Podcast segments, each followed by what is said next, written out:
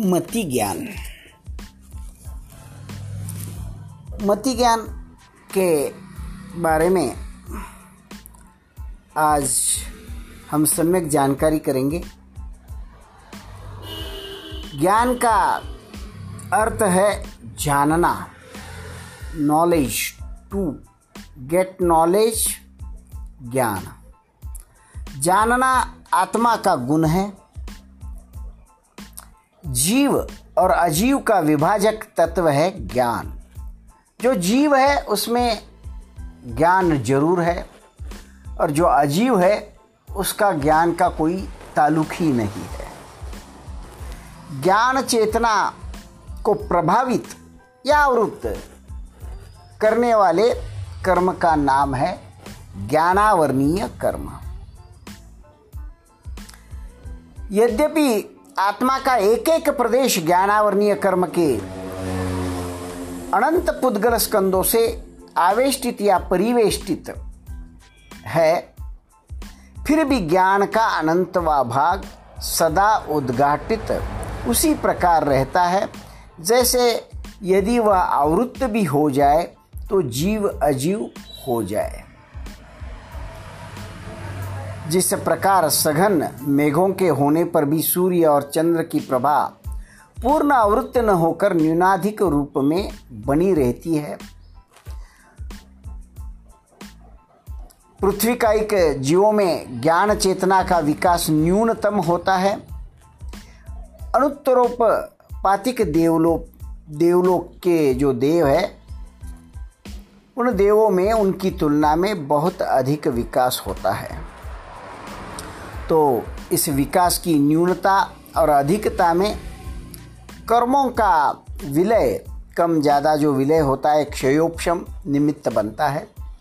जितना अधिक क्षयोपम उतना या कर्मों की अल्पता, उतना अधिक ज्ञान। ज्ञानावरण कर्म के पूर्ण विलय से केवल ज्ञान उत्पन्न होता है, जो ज्ञान चेतना का सर्वोच्च विकास है तथा जिसे केवल मनुष्य ही प्राप्त कर सकते हैं। तो हम मति ज्ञान के बारे में जानकारी लेंगे। ज्ञान मीमांसा के अनुसार ज्ञान पाँच है। आप ज्ञान के नाम बता सकते हो? पाँच ज्ञान के नाम बताइए। मति ज्ञान श्रुत ज्ञान अवधि ज्ञान मन पर्यव ज्ञान केवल ज्ञान तो मति ज्ञान और श्रुत ज्ञान का संबंध सीधा आत्मा से नहीं होता। वे इंद्रिय और मन के माध्यम से होते हैं और इसलिए मति ज्ञान और श्रुत ज्ञान को परोक्ष ज्ञान या सहाय सापेक्ष ज्ञान या अविशद ज्ञान और व्यवहित ज्ञान, ऐसा भी कहा जाता है। तो पाँच ज्ञानों में अवधि ज्ञान, मन प्रयोग ज्ञान और केवल ज्ञान, ये तीनों प्रत्यक्ष ज्ञान है। और ये जो दो है, मति ज्ञान और श्रुत ज्ञान, वे परोक्ष ज्ञान है।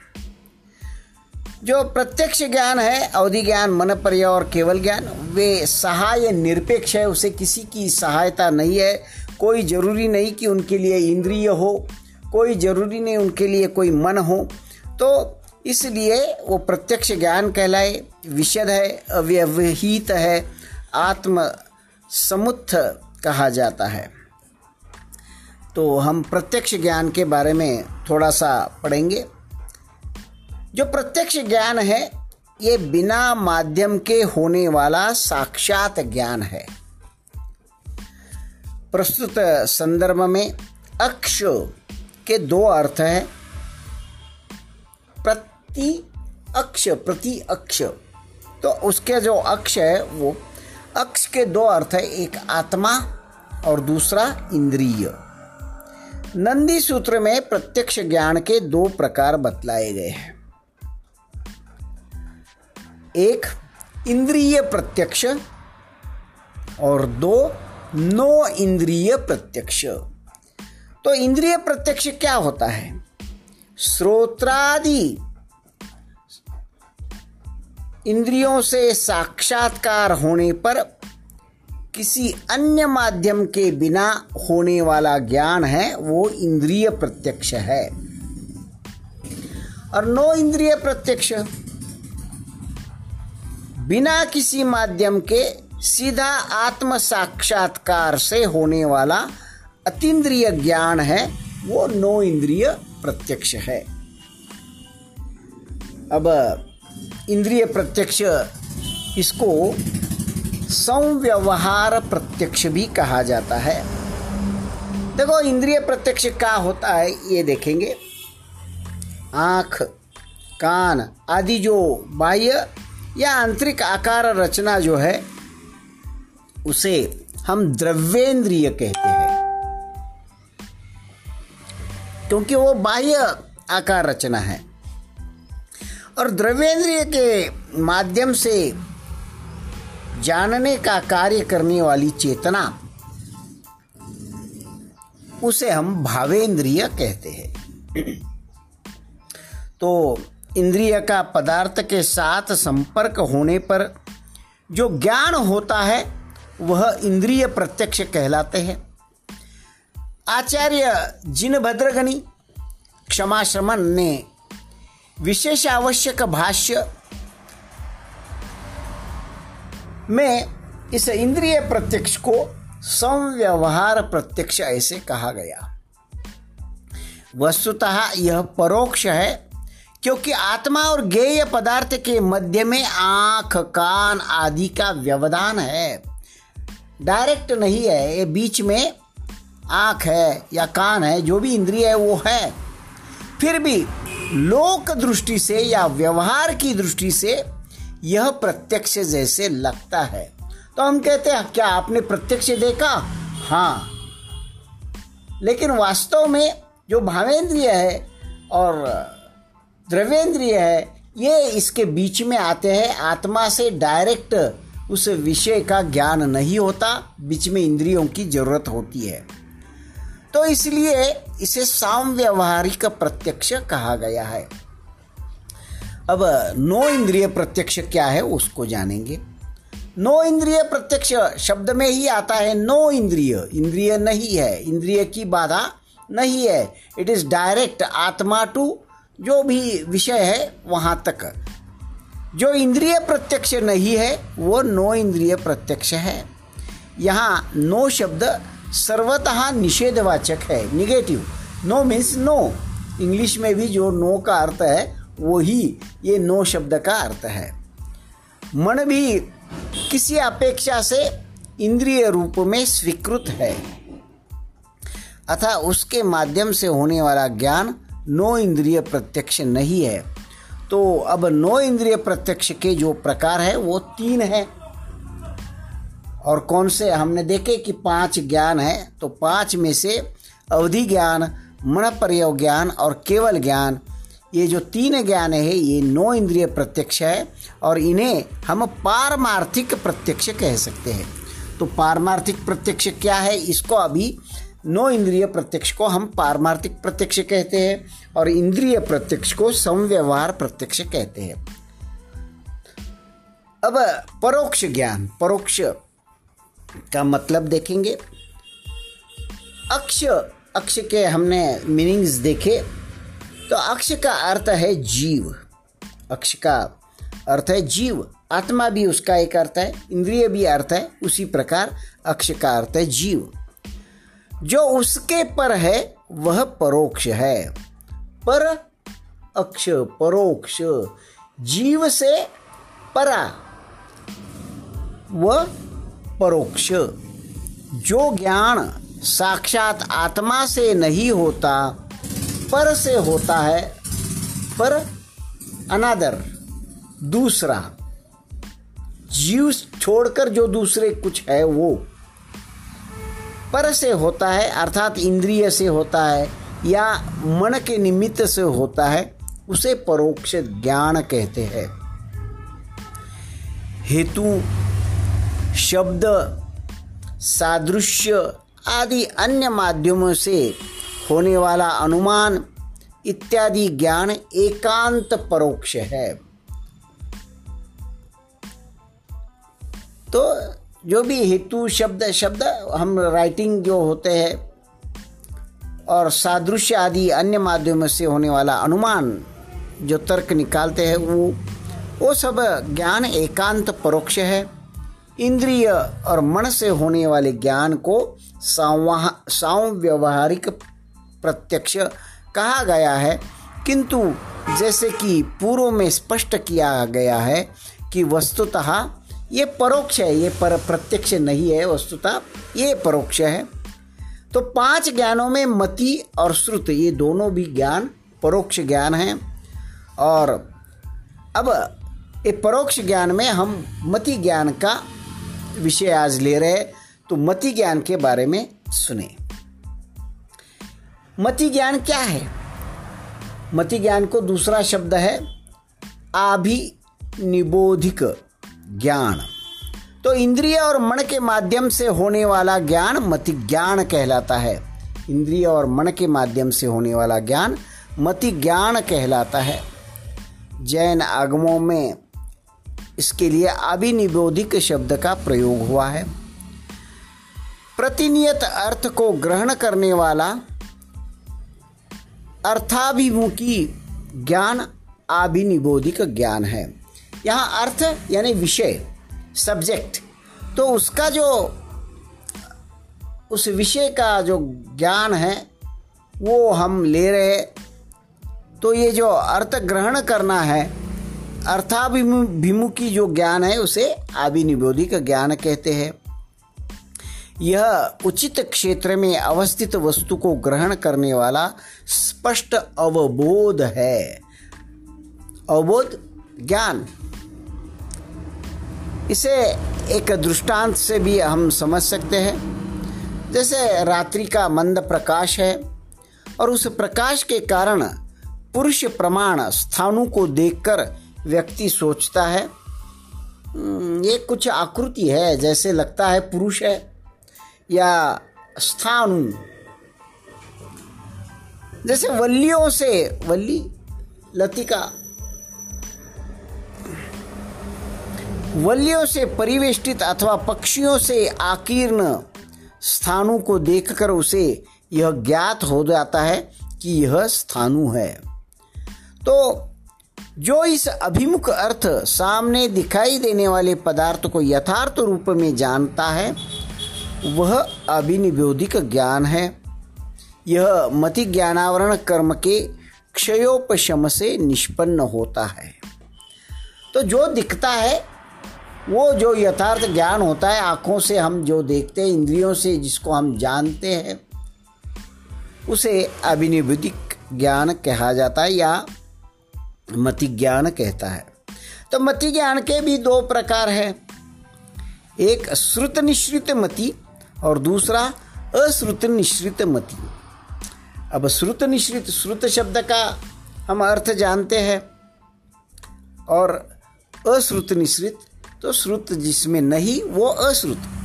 तो अब हम देखेंगे श्रुत निश्रित मति। जिसकी मति श्रुत के अध्ययन से परिक्रमित या संस्कारित है, उस व्यक्ति को किसी विषय का ज्ञान करते समय श्रुत का सहारा लिए बिना उस विषय में जो मति ज्ञान उत्पन्न होता है, वह श्रुत निश्रित मति है। तो श्रुत निश्रित मति ज्ञान उभयात्मक है। वो इंद्रिय जन्य होने के कारण मति ज्ञान अथवा आभिनिबोधिक ज्ञान है। तथा श्रुत से संस्कारित होने के कारण वह श्रुत ज्ञान है। उसे केवल मति ज्ञान अथवा केवल श्रुत ज्ञान नहीं कहा जा सकता। इसलिए नंदी सूत्रकार ने उसे श्रुत निश्रित अभिनो अभिनिबोधिक ज्ञान कहा गया। और उसके भी चार प्रकार है। अवग्रह, इहा, अवाय, धारणा। तो श्रुत निश्रित जो मति ज्ञान है, उसके चार प्रकार, अवग्रह, इहा, अवाय, धारणा। और ये जो श्रुत निश्रित मति ज्ञान है, उसकी डेफिनेशन परिभाषा, जिसकी मति श्रुत के अध्ययन से संस्कारित है उस व्यक्ति को किसी विषय का ज्ञान करते समय श्रुत का सहारा लिए बिना उस विषय में जो मति ज्ञान प्राप्त होता है, उसे श्रुत निश्रित मति कहते हैं। और ये उभयात्मक है। अब इसके जो चार प्रकार बताए गए, उसके बारे में हम देखेंगे। पहला प्रकार श्रुत निश्रित मति का अवग्रह। अवग्रह का मतलब क्या है वो देखिए। अवग्रह के भी दो प्रकार होते हैं, व्यंजनावग्रह और अर्थावग्रह। तो अवग्रह इंद्रिय और पदार्थ के संयोग अथवा उचित सामीप्य से होने वाला सामान्य अवबोध। जैसे कि मेरे सामने एक ग्लास है, बस मेरी इंद्रिया, आँख जो उस ग्लास के सामने बैठी है और देख रही है तो मुझे सामान्य अवबोध हो गया कि ये एक ग्लास है, बस। तो इसे अवग्रह कहते हैं। वस्तु का प्राथमिक बोध या सामान्य मात्र का ग्रहण अवग्रह है। अब इसके भी दो प्रकार है अवग्रह के, एक व्यंजनावग्रह और दूसरा अर्थावग्रह। अब व्यंजन अवग्रह दूसरा अर्थ अवग्रह। पहले बारे में देखेंगे व्यंजनावग्रह शब्द आदि विषयों के साथ इंद्रिय का संबंध होना व्यंजन है। व्यंजन का मतलब शब्दादि विषय। शब्द आदि विषयों के साथ इंद्रिय का संबंध होना व्यंजन है। उसके द्वारा जो शब्द आदि का अस्पष्ट बोध होता है उसे व्यंजनावग्रह कहते हैं। यह अव्यक्त ज्ञान, सुप्त, मत्त और मूर्छित पुरुष के ज्ञान जैसे होता है। तो यहाँ शब्द से साथ जो इंद्रिय का संबंध होना, वो व्यंजनावग्रह है। अब अर्थावग्रह। अर्थ मीन्स पदार्थ की जाति, द्रव्य गुण की कल्पना से रहित अवबोध। तो पदार्थ की जाति को जानने की ज़रूरत नहीं, द्रव्य को नहीं, गुण को नहीं, बस जानना, इसमें व्यंजनावग्रह की अपेक्षा कुछ स्पष्ट किंतु अनिर्देश सामान्य रूप में अर्थ का ग्रहण होता है। जब व्यंजनावग्रह में श्रोत्रादि इंद्रियों, शब्द आदि द्रव्यों से आपूरित होती है तब द्रव्य और इंद्रिय का परस्पर संसर्ग होता है। तत्पश्चात सामान्य अनिर्देश्य तथा स्वरूप, नाम, जाति आदि की स्पष्टता से रहित अर्थ का ग्रहण होता है। वह अर्थावग्रह है। अब नंदी में अवग्रह के पाँच एकार्थक शब्द है, जो निर्दिष्ट है, उसको हम देखेंगे। जो अवग्रहात्मक ज्ञान के उत्तर उत्तर विकास को सूचित करते हैं। पहला शब्द है अवग्रहण। अवग्रह हमने देखा कि बस पहली अवस्था है प्रथमावस्था है, अवग्रहण। तो जिसमें इंद्रिय और पदार्थ का योग होने पर पदार्थ का ज्ञान काल सापेक्ष होता है। यह प्रथम समय में उत्पन्न नहीं होता, अपितु असंख्य समय के पश्चात है। इसे प्रतिबोधक दृष्टांत से समझाया गया है। दो, उपधारण। ये अवग्रह की दूसरी अवस्था है। इसमें दूसरे समय से लेकर असंख्यात समय तक अर्थ का प्रस्फुटित रूप बनता है। तीन, श्रवण। अब तीसरी अवस्था है श्रवण की। एक समय की अवधि वाला सामान्य अर्थ का अवग्रहण होता है। तो इसमें एक समय की अवधि वाला सामान्य अर्थ का अवग्रहण होता है। चौथी अवस्था है अवलंबन। इस चतुर्थ अवस्था में विशेष सामान्य अर्थ का अवग्रहण होता है। और पांचवी मेधा। तो मेधा अवग्रह की पांचवी अवस्था है और उसमें उत्तरोत्तर विशेष सामान्य अर्थ का अवग्रहण होता है। तो चक्षुरेंद्रिय और मन का व्यंजनावग्रह नहीं होता। अतः श्रवण आदि अंतिम तीन पद अर्थावग्रह के एकार्थक होते हैं। तो श्रवण आदि अंतिम जो तीन पद है, उसमें अर्थावग्रह के एकार्थक होते हैं। श्रवण, अवलंबन और मेधा। तो ये जो तीन पद है, वो अर्थावग्रह के एकार्थक है। प्रथम दो पद है, जो अवग्रहण और उपधारण, ये व्यंजनावग्रह की अवस्था है। भिन्न भिन्न प्रकार का ज्ञान होने पर भी पाँचों विकल्पों में अवग्रह के स्वरूप का ही निदर्शन है। अतः इन्हें एकार्थक कहा गया है। अब ईहा के बारे में देखेंगे। ईहा वितर्क मूलक अवधारणा है, वितर्क। तो ईहा में देखो क्या होता है। सामान्य रूप में गृहित पदार्थ के विशेष स्वरूप का विमर्श या मीमांसा करना ईहा है। देखो, सामान्य रूप में हमने जो गृहित पदार्थ है, उसका थोड़ा विशेष स्वरूप का विमर्श या मीमांसा करना यह है। जैसे अब ये ग्लास है, वो स्टील की दिख रही है।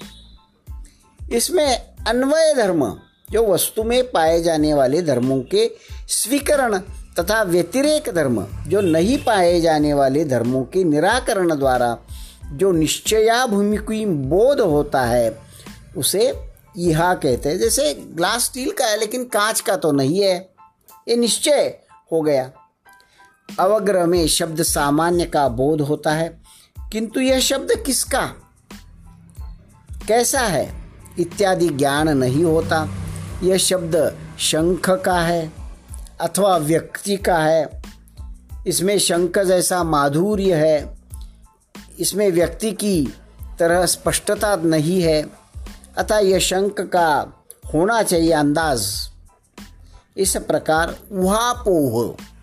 यानी अंदाज लगाना, तर्क लगाना, वितर्क करना उहापोह के रूप में जो ज्ञान होता है, इहा कहते हैं।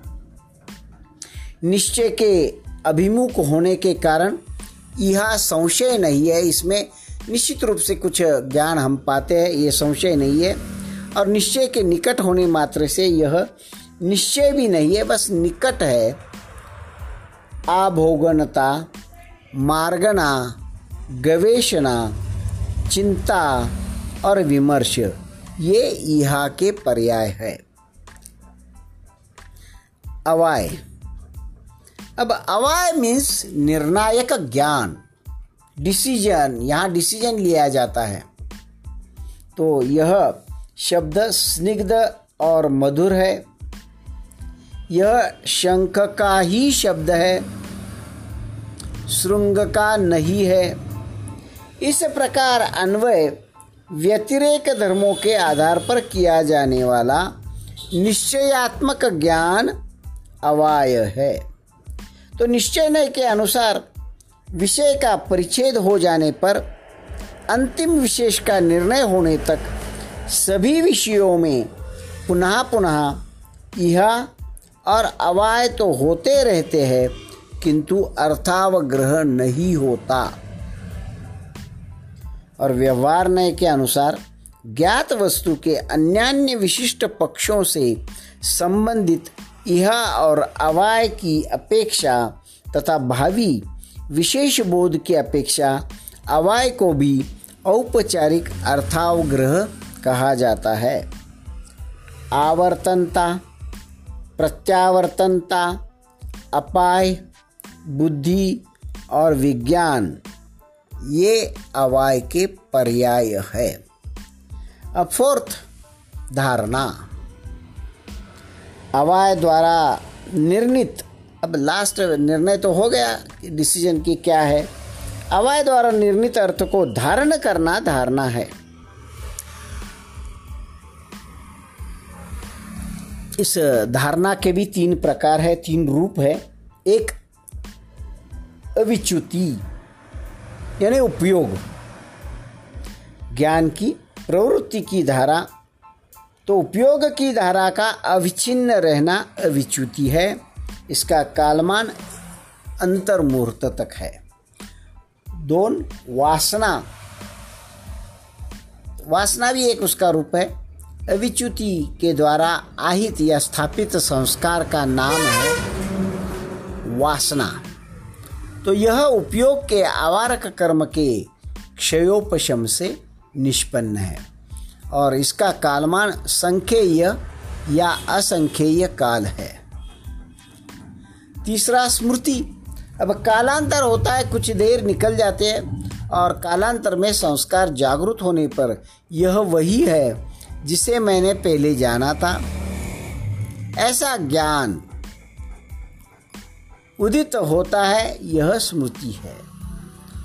तो उत्तरवर्ती दार्शनिकों के अनुसार धारणा प्रत्यक्ष ज्ञान के अंतर्गत है और स्मृति परीक्षा प्रमाण का एक अंग है। धारणा की तुलना न्याय वैशेषिक दर्शन सम्मत धारावाहिक ज्ञान तथा संस्कार स्मरण पूर्व यान बौद्ध दर्शन सम्मत जवन जवनानुबंध और तदारंभ न पाक से की जा सकती है। तो मनोविज्ञान में स्मृति की प्रक्रिया को तीन भागों में बांटा है। एक, संकर्तन, कूट संकर्तन, यानी एनकोडिंग, दोन भंडारण या संकलन दैट इज़ स्टोरेज और तीन पुनरुत्पादन रिन्यूअल तो धरण धारणा, स्थापना, प्रतिष्ठा और कोष्ठ, ये धारणा के एकार्थक और उसकी क्रमिक विकसित अवस्थाओं के सूचक है। इनमें कुट संकेतन की तुलना स्थापना और भंडारण की तुलना कोष्ठ से की जा रही या की जा सकती है। तो नंदी सूत्रकार ने व्यंजनावग्रह को प्रतिबोधक और मल्लक, इन दो दृष्टांतों द्वारा निरूपित किया है। तो इसमें जो सिद्धांत दिए हैं, वो दो है, प्रतिबोधक दृष्टांत और मल्लक दृष्टांत। मति ज्ञान के 28 भेद है। प्राप्यकारी और अप्राप्यकारी।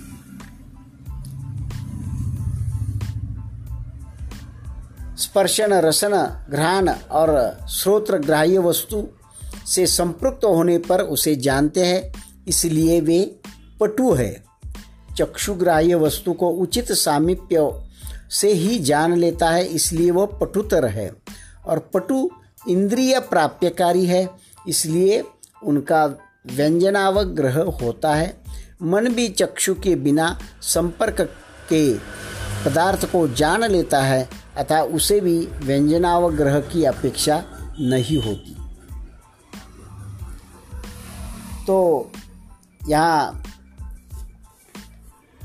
इंद्रिया जो है, श्रोत्रेंद्रिय तो प्राप्यकारी किसने किसने माना है? तो बौद्ध के अतिरिक्त सभी दर्शन इसको श्रोत्रेंद्रिय को प्राप्यकारी मानते हैं, बौद्ध अप्राप्यकारी मानते हैं। चक्षुरेंद्रिय जो है, वो उसको सांख्य, न्याय, वैशेषिक, मीमांसक ये प्राप्यकारी मानते हैं, जैन और बौद्ध अप्राप्यकारी मानते हैं। घ्राणेन्द्रिय, रसनेन्द्रिय, स्पर्शनेन्द्रिय, ये सभी दर्शन के लोग इन तीनों को प्राप्यकारी मानते हैं। नौ इंद्रिय या मन जो होता है, उसे सांख्य और वेदांत प्राप्यकारी मानते हैं और अप्राप्यकारी सभी दर्शन वाले अप्राप्यकारी मानते हैं। तो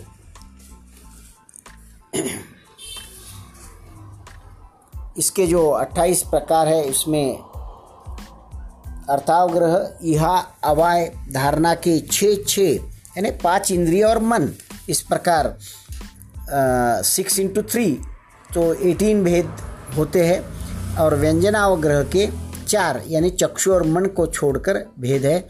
इस प्रकार श्रुत निश्रित मति के अट्ठाईस भेद है। तो एक बार वापस सुनाते हैं। व्यंजनावग्रह, श्रोत्रेंद्रिय घ्राणेन्द्रिय रसनेन्द्रिय स्पर्शनेन्द्रिय अर्थावग्रह, श्रोत्रेंद्रिय, चक्षुरेंद्रिय घ्राणेन्द्रिय रसनेन्द्रिय स्पर्शनेन्द्रिय और मन।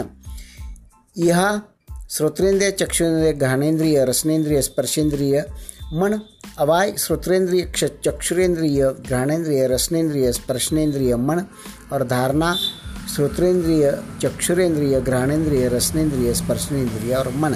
इस प्रकार ये श्रुत निश्रित मति के 28 भेद हैं। मति ज्ञान के 336 भेदों की भी चर्चा हुई है। तो वो किस प्रकार आते हैं? तो मति ज्ञान जो ऊपर के 28 भेद है, इसमें बहु अल्प, बहुविध, अल्पविध, क्षिप्र, अक्षिप्र, अनिश्रित, निश्रित, निश्चित, अनिश्चित, ध्रुव और अध्रुव। इन बारह भेदों से गुणन करना। तो ये जो बारह भेद है वो हर अट्ठाईस को twenty eight into eighteen twenty eight into बारह, यानी अट्ठाईस गुनीले बारह थ्री थर्टी सिक्स भेद, यानी तीन सौ छत्तीस भेद इसके होते हैं। तो अवग्रह आदि का जो कालमान है, व्यंजनावग्रह का कालमान असंख्य समय, अर्थावग्रह का एक समय, और इहा का अंतर्मुहूर्त, अवाय का अंतर्मुहूर्त, तथा धारणा का संख्येय काल या असंख्येय काल है। अब अश्रुत निश्रित मति। तो शात शास्त्र संस्पर्श से सर्वता रहित श्रुत संस्कार से निरपेक्ष तथाविध क्षयोपशम से जो यथार्थ वस्तु संस्पर्शी सहज बोध होता है, वह अश्रुत निश्रित मति है। यह स्वतंत्र रूप से अर्थ निर्णय करती है। इस मति से संपन्न व्यक्ति बुद्धि सिद्ध कहा जाता है। इसके चार भेद है। एक औत्पत्ति की बुद्धि, दो वैनयी की बुद्धि, तीन कर्मजा बुद्धि, चार पारिणामी की बुद्धि। तो नंदी सूत्र में इस बुद्धि चतुष्टयी की स्पष्टता के लिए बहुत कथाएँ आदि कही गई है। तो हम ये चार जो प्रकार है, इनको देखेंगे। औत्पत्ति की बुद्धि। तो औत्पत्ति की जो है, उसमें उत्पत्ति, ये शब्द आता है। तो उत्पत्ति ही जिसका प्रयोजन है अथवा कारण है वह औत्पत्ति की बुद्धि होती है। विनय अभ्यास आदि कारणों से शून्य। सहसा उत्पन्न उत, होने के कारण इसको औत्पत्ति की ऐसी संज्ञा दी है। प्रतिभा ज्ञान प्रातिभ ज्ञान या प्रत्युत्पन्न मति इसके पर्यायवाची नाम है।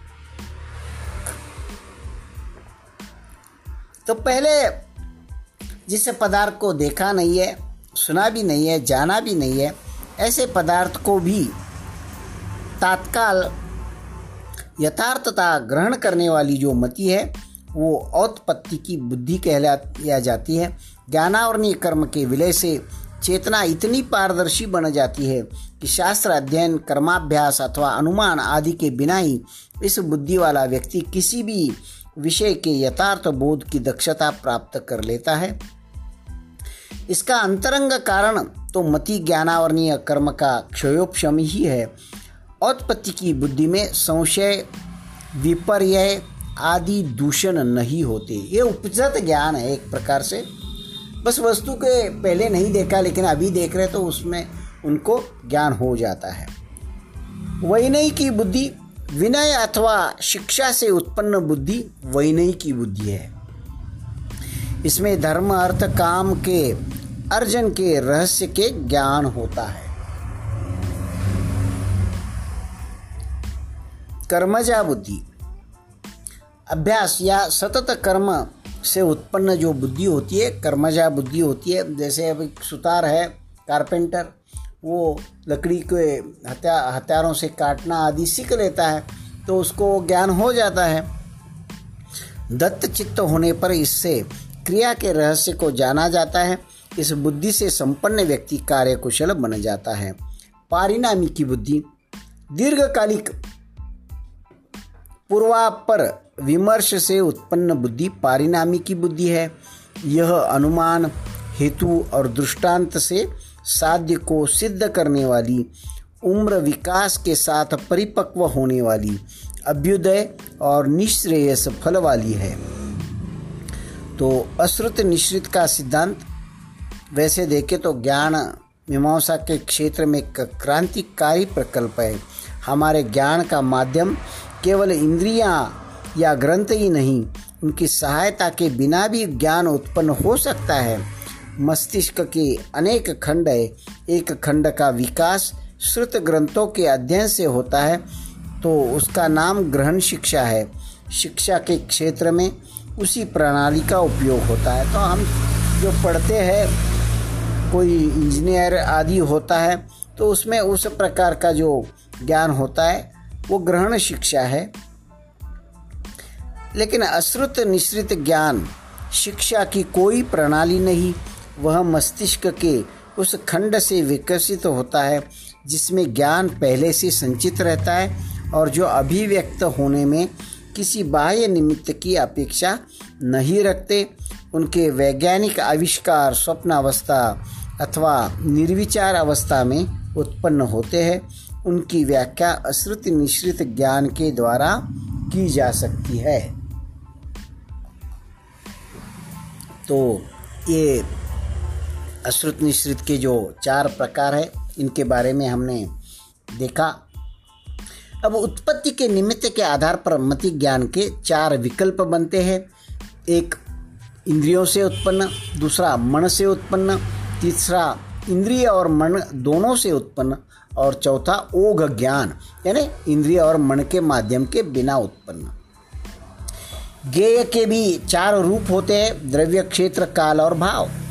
इस गेय, यानी विषय के आधार पर मति ज्ञान के भी चार प्रकार होते हैं। एक द्रव्यता यानी द्रव्य की दृष्टि से मति ज्ञानी सामान्य रूप से सब द्रव्यों को जानता है। क्षेत्रतः क्षेत्र की दृष्टि से मति ज्ञानी सामान्य रूप से सर्व क्षेत्र को जानता है, तीन कालतः काल की दृष्टि से मति ज्ञानी सामान्य रूप से सर्व काल को जानता है, चार भावतः। भाव की दृष्टि से मति ज्ञानी सामान्य रूप से सब भावों या पर्यायों को जानता है। मति ज्ञान के नौ पर्यायवाची शब्द है। एक, ईहा, अन्वयी और व्यतिरिकी दोनों धर्मों के पर्याय पर्यालोचन की चेष्टा। दो अपोह निश्चय। तीन विमर्श यह और अवाय का मध्यवर्ती प्रत्यय। जैसे सिर को खुजलाते हुए देखकर यह प्रत्यय होता है कि खुजलाना पुरुष में घटित तो होता है खम्बे में नहीं। देखो, हम देख रहे एक ऐसे कुछ तो नज़र आ रहा है। लगता है कि खम्बा है या पुरुष है खम्बा है या पुरुष है, तब तक कोई तो ऐसे सिर को खुजला रहा है। तो अब ध्यान में आ गया खम्बा तो खुजलाएगा नहीं, इसका मतलब वो है पुरुष। तो इस प्रकार का जो विमर्श, तर्क के बाद में जो पता चलता है, चार मार्गणा अन्वय धर्म की अन्वेषणा, पाँच गवेषणा, व्यतिरेक धर्म का आलोचन छ संज्ञा व्यंजनावग्रह के उत्तर काल में होने वाले मति विशेष। इसको संज्ञा का अर्थ प्रतिज्ञा भी कहा गया है। इसको भी तत्वार्थ भाष्यानुसारणी में। सात, स्मृति स्मृति मेमरी, पूर्वानुभूत अर्थ के आलंबन से होने वाला प्रत्यय। आठ, मति, अर्थ का परिच्छेद होने पर भी सूक्ष्म का, धर्म का आलोचन करने वाली जो बुद्धि है, वो मति और नौ प्रज्ञा। प्रज्ञा ये विशेष ज्ञान होता है। वस्तु के अनेक यथार्थ धर्मों का आलोचन करने वाली बुद्धि, इसकी उपलब्धि मति ज्ञानावरण के विशिष्ट क्षयोपम से होती है। तो इस पाठ में हमने आज देखा कि शब्द, संकेत अथवा श्रुत निरपेक्ष मति, शुद्ध मति ज्ञान है। शब्द, संकेत अथवा श्रुत सापेक्ष श्रुत ज्ञान है। यहाँ जहाँ मति ज्ञान है, वहाँ श्रुत ज्ञान है, बिल्कुल है। जहाँ श्रुत ज्ञान है, वहाँ मति ज्ञान है। ये दोनों परस्पर अनुगत है, फिर भी उनमें भिन्नता है। इनके परस्पर भेद और अभेद की चर्चा हम आगे करेंगे। तो इस प्रकार ये मति ज्ञान के बारे में हमने आज पूरा पढ़ लिया। इसमें जो व्यंजनाव दृष्टांत जो हमने देखे थे व्यंजनाव ग्रह को प्रतिबोधक और मल्लक इन दो दृष्टाओं के द्वारा निरूपित किया है तो उसको हम थोड़ा सा देख लेंगे। तो प्रतिबोधक दृष्टांत क्या होता है? तो सुप्त पुरुष को जगाने के लिए कोई व्यक्ति संबोधित करता है, उस व्यक्ति के शब्द के पुद्गल सुप्त पुरुष के कानों में प्रविष्ट हो जाते हैं। असंख्य समय से पहले वह उन पुद्गलों को ज्ञान नहीं पाता। प्रथम समय से लेकर प्रति समय प्रविष्ट होने वाले शब्द पुद्गल असंख्यात वे समय में शब्द आदि के विज्ञान को उत्पन्न करते हैं। अंतिम समय से पूर्व प्रविष्ट पुद्गल इंद्रिय क्षयोपशम से उपकारी है। तो ये हो गया प्रतिबोधक दृष्टांत और मल्लक दृष्टांत आवासे शराव निकाला। वह गर्म शराव जल की एक एक बूंद डालते डालते भिंग गया और जल से भर गया। इसी प्रकार अनंत पुद्गलों का प्रक्षेप होते होते जब व्यंजन पूरा हो जाता है, तब श्रोता को शब्द का बोध हो जाता है और इसके पश्चात यह अवाय धारणा की जो प्रक्रिया है, वो चलती है। आज के लिए मति ज्ञान ये जो टॉपिक है इस बारे में इतना काफ़ी है। ओम अरहम डॉक्टर विजय संचेती।